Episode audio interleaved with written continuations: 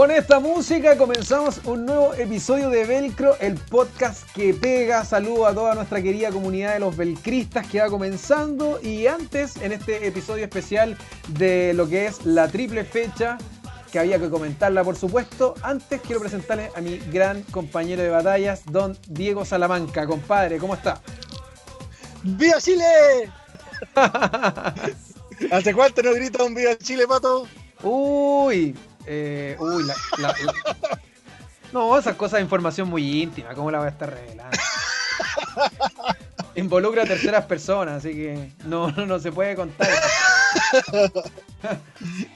No, pero tú ya no, ya no, nada con los chilenos, tú puro extranjero nomás, pura carne internacional.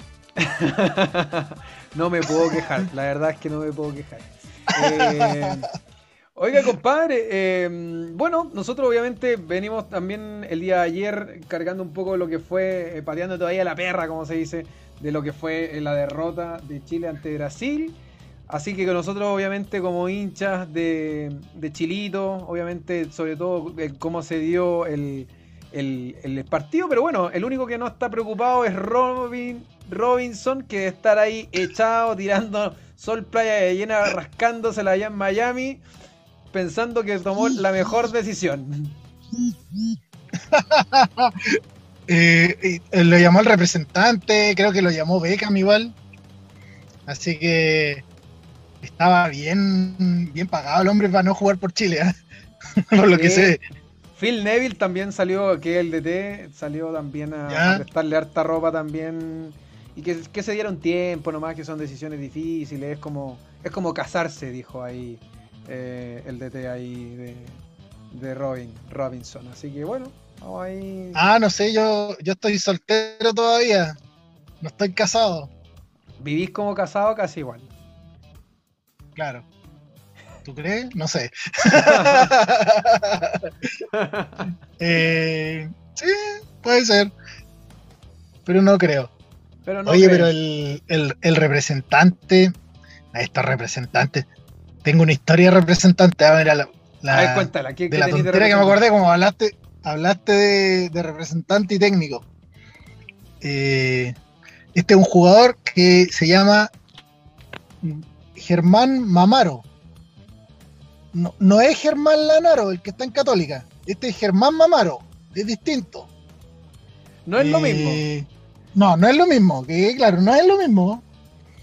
Eh, y había un entrenador que era de Colo Colo, que se llamaba Pablo Méndez. Pablo Méndez, que no es Pablo Guedes, es Pablo Méndez, otro un entrenador de cadete, Que no es lo mismo. eh, que no es lo mismo. Y que una vez Lanaro, perdón, perdón, Mamaro, Mamaro, Mamaro tenía que renovar contrato con un equipo, con la Universidad Cristiana. Y La- la Con la Universidad Evangélica. Universidad Anglicana. Universidad Evangélica. Entonces los evangélicos le ofrecieron 500. Y él llegó y dijo, no, yo quiero 1000. Ya, pero si tú tampoco eres titular indiscutido, o sea, 600. No, no, no, yo quiero 1000. Y llegó y llamó a este entrenador, eh, Pablo Méndez, de las divisiones inferiores de Co- y le dijo, oye Pablo, eh, necesito necesito una paleteada, una gauchada. Me llamó el representante. Eh, ya, ¿cuál sería? Mira, yo creo que si hacen una oferta por Germán Mamaro, nosotros podemos subir el, el sueldo a Germán, pues acá, en la Universidad Evangélica. Y ya, pues, hagámoslo. po. Y llega este Pablo Méndez, va donde los dirigentes de, su club, de sus divisiones inferiores, y les dice, yo quiero a, a Germán Mamaro. En ese minuto, el equipo que dirigía este gallo, Colo Colo, las inferiores de Colo Colo, tenían tranquilamente tres centrales. Y estaba pidiendo un cuarto central, no tenía ningún sentido. Tenían a Fernando Mesa, a Barroso y a Saldivia. ¿Y por qué vamos a necesitar a Mamaro? No, es que lo, lo quiero y lo necesito y tal. Y. Hicieron una oferta. Y los, los directivos de la Universidad Cristiana, con tal de no, de no perderlo, le contraofertaron y le ofrecieron los mil. Así que yo no sé cuántas horas ha ganado el Pablo Méndez haciendo esa movida, pero esta me la contaron, ah, yo no, no estoy diciendo que haya sido verdad. Oye, Ah, tu, es tu una historia ficticia. tu adaptación de los nombres es como los personajes de Kramer, así. Todos sabemos de quién hablamos. Oye, compadre, eh, bueno, aún queda, queda entusiasmo, hay muchas ganas. eh, nos quedan dos partidos todavía por delante, ya este domingo contra Ecuador y el jueves ya con, con Colombia. Pero, pero qué bueno en, en Ecuador, compadre. ¿Qué sensaciones tení y, y también qué recuerdos podemos, qué recuerdos te evoca los Chile de Ecuador? Oh, yo creo que el único resultado positivo que me acuerdo en Ecuador fue un empate de la época de Don Nelson Acosta, que jugaba Claudio Núñez, imagínate, con Marcelo Sala. Después de eso tengo puras derrotas en mi cabeza. No recuerdo ninguna otra otra buena, incursión. Cercana fue la incursión que tuvo Bielsa, que se perdió 1-0, minuto 80, metió el gol que en paz descanse Benítez. Pero después hemos tenido solo derrotas estrepitosas y, y espero que este domingo no, no sea otra de ellas. Oye, ¿y por qué crees tú que es tan difícil ganar allá en Quito? ¿Cachai o no? La verdad, amigo, no, yo no, no sé mucho. Dicen que es la altura, dicen que es el calor, la humedad, pero no, no lo sé, ¿tú sabes? No, tampoco me manejo mucho, por eso te preguntaba. Oye, bueno, que preguntarle a alguien que sepa. oye, si le preguntamos a alguien que sepa, Sí, mejor. Ya. Vamos a preguntar, busquemos a alguien que sepa. Estamos en un nuevo episodio de, de Velcro. eh, en esta oportunidad con un, un honor, con un gran y primer invitado eh, en, este, en este episodio, con don Emilio Jara, exjugador de, de Santiago Morning y también de la Liga Deportiva Estudiantil. Eh, ambos clubes con mucha tradición, digamos, el Morning con 117 años y la Liga Deportiva Estudiantil con 92 años de historia. Así que muy bienvenido y también muchas gracias por, por estar con nosotros hoy día, don Emilio Jara. Gracias, buenas tardes.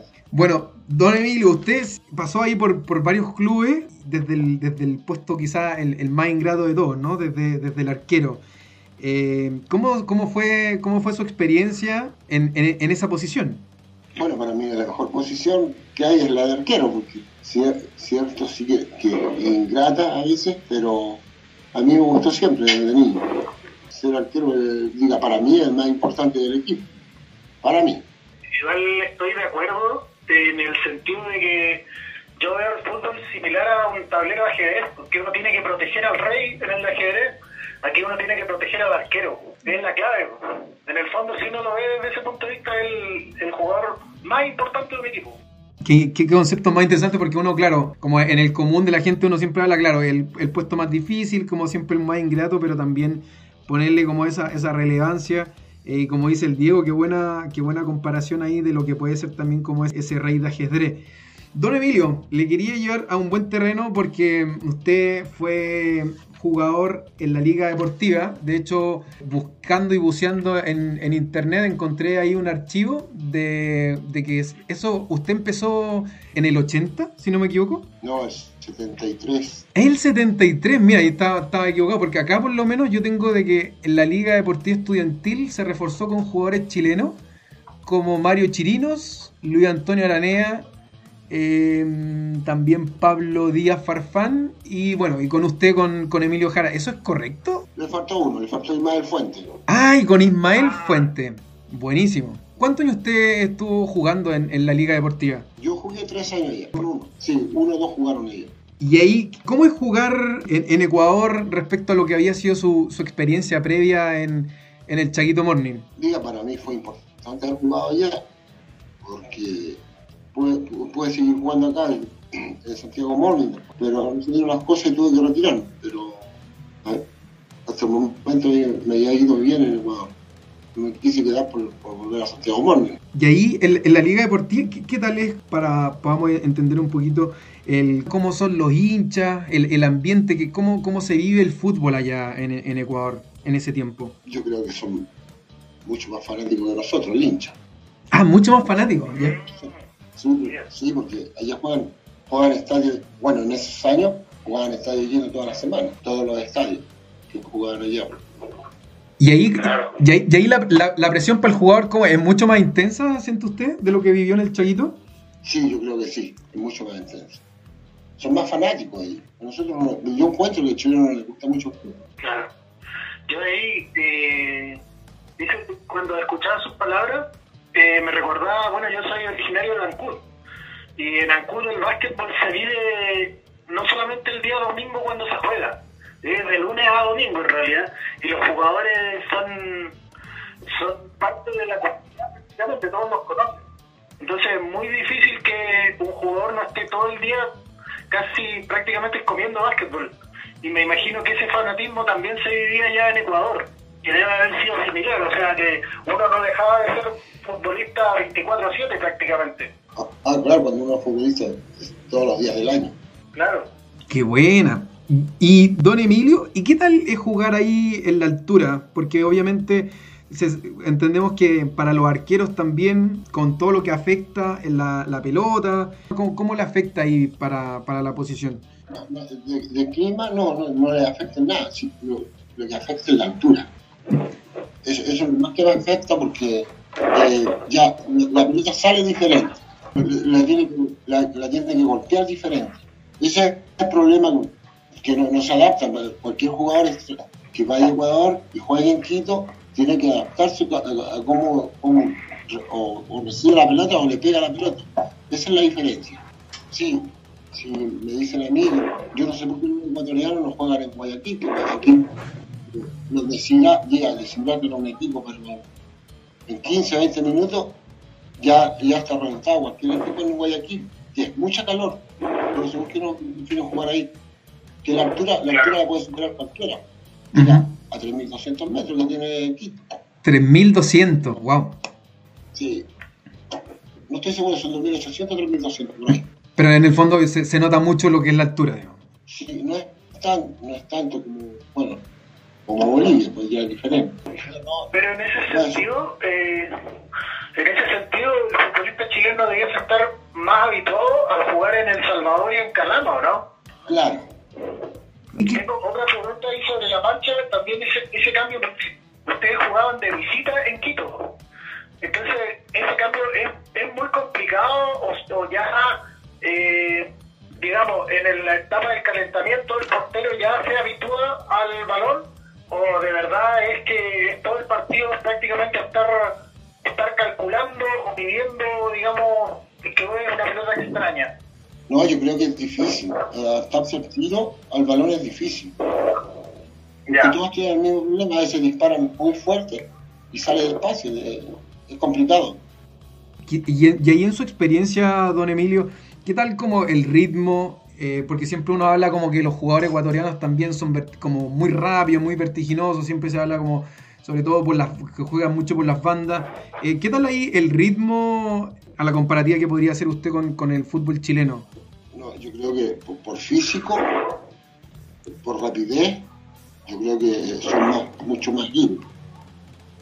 Nosotros podemos tener más técnica, más calidad, pero ahí en, en físico nos pueden superar. Y, en ese sentido, don Emilio, ¿cómo, cómo ve actualmente cómo llega la, selección? Ayer, bueno, recibimos también el baldazo de agua fría con el desempeño ahí con, con- la derrota ante Brasil y, eso sin duda que es un golpe anímico grande para el, camarín. ¿Cómo ve usted a la, selección de, cara a, este nuevo compromiso que tiene el domingo con- contra Ecuador? Yo creo que jugamos muy bien. Muy tu- No tuvimos la fortuna de, de anotar, pero jugamos bien. Y, y- y ves que lo he visto jugar. No sé, a mí no, no- no- me parecía ese entrenador, pero yo creo que lo ha hecho muy bien. Que fue, fue importante la falta de Alexia ayer también, que hubiera abierto la defensa ya, y hubo- hubiera avanzado más barra, yo creo, hubiera subido más, entonces hubiéramos tenido más ataque, que nos faltó mucho. Eso lo, lo- lo hizo mucha falta, Alex. Faltó ahí como en el esquema alguien, como dice usted, que, que abriera y, y rompiera línea y como si fuera más encarador. Ahí, en ese sentido, cuando ya hemos hablado mucho de, de que en Chile eh, estamos carentes de gol, que hay harta sequía, eh, generalmente para nosotros, digamos, los mortales que no hemos sido futbolistas profesionales como con el, con el Manca, eh, desconocemos lo que pasa en la interna del camarín, ¿no? ¿Cómo se, cómo de usted que, que le tocó estar ahí adentro, eh, cómo se puede en el fondo en el camarín como lograr superar, eh, cómo se sale de eso, digamos, cuando se habla de esta crisis de gol, la falta de gol, cómo poder levantarse, cómo levantar el camarín para poder enfrentar este nuevo desafío? Bueno, esa es la labor de los técnicos, levantar el camarín. Hay que saber, hay que saber manejar un camarín y yo creo que lo hace muy bien el, el- el entrenador, lo hace muy bien.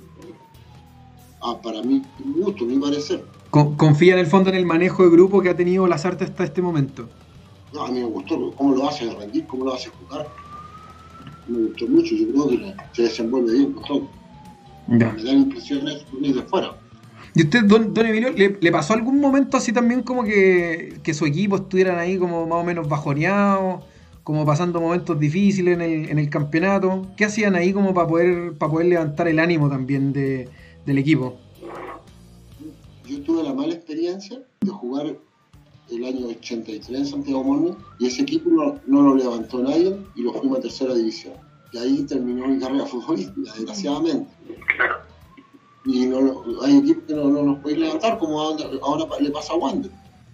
Tal cual. Claro. Sí. ¿Y, le, ¿Y le tiene fe que, que este equipo se va a levantar o ya, o ya estamos fregados? Por supuesto que se va a levantar. Sí. Yo creo que, que hay, hay fútbol. Hay fútbol. Hay juego, falta de gol nomás. Lamentablemente. ¿Te está seguro que sí? Sí, seguro. Hay que levantar cuando están obligados. ¿Verdad? Yo ya tengo comprado los pasajes de Qatar, así que no tenéis que levantar nomás. Y eso, eso es de, de los jugadores, solamente de los jugadores. ¿Ve algún, algún liderazgo ahí, algo que, que pueda hacer que, que- que esto levante? Bueno, los mismos de siempre. Ya. Pues acompañados de unos más chicos actualmente, pero yo creo que van a salir, van a salir airosos.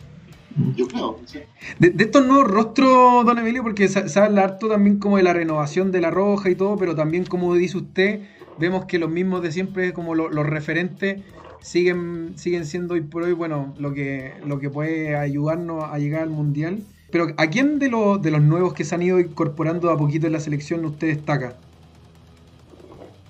¿Qué destaca? Ujú. Pablo Díaz, el chico, el puntero izquierdo, Leal parece que. ¿Cuánto es el que juega por la izquierda? Es Kenito Mena. Ah, bueno, el no Mena, pero es el es un- ¿Ah? ¿El inglés, el Britton? No, sale mal, no lo escucho bien.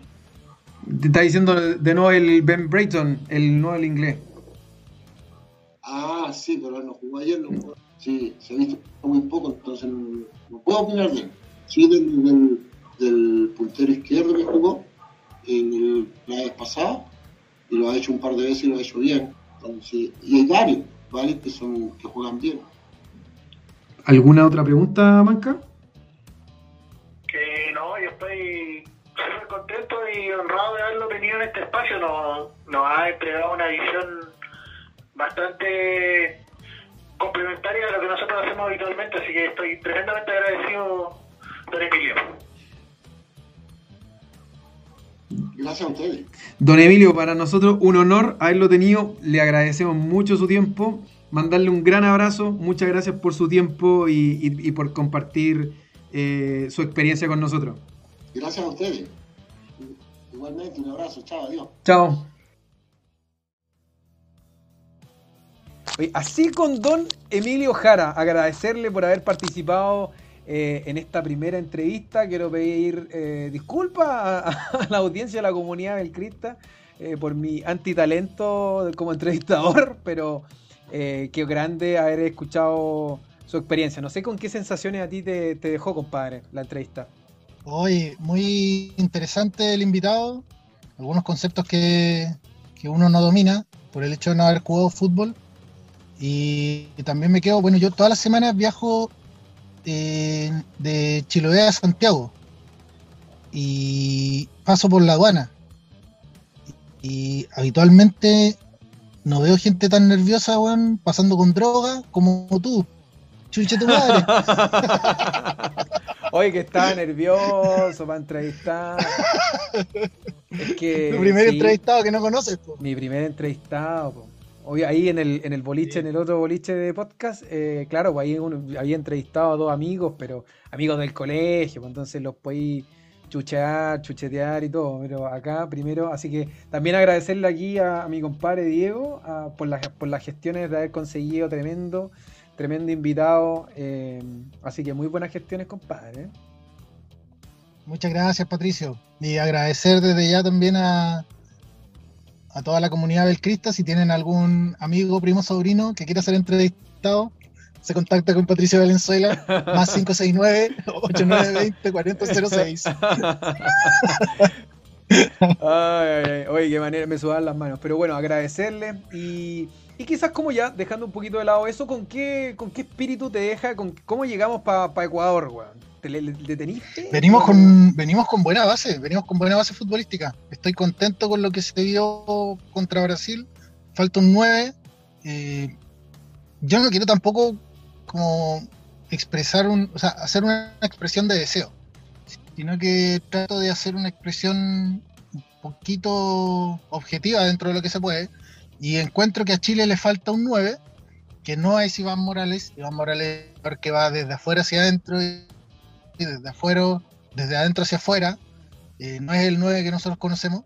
A mí me gusta un jugador que es de Universidad Católica, que es Diego Valencia, que yo sí lo veo como 9, pero no ha jugado como 9 en todo el año porque en Católica ponen al, al 9 argentino. Y siempre van a poner al refuerzo antes que el jugador chileno de 21 años.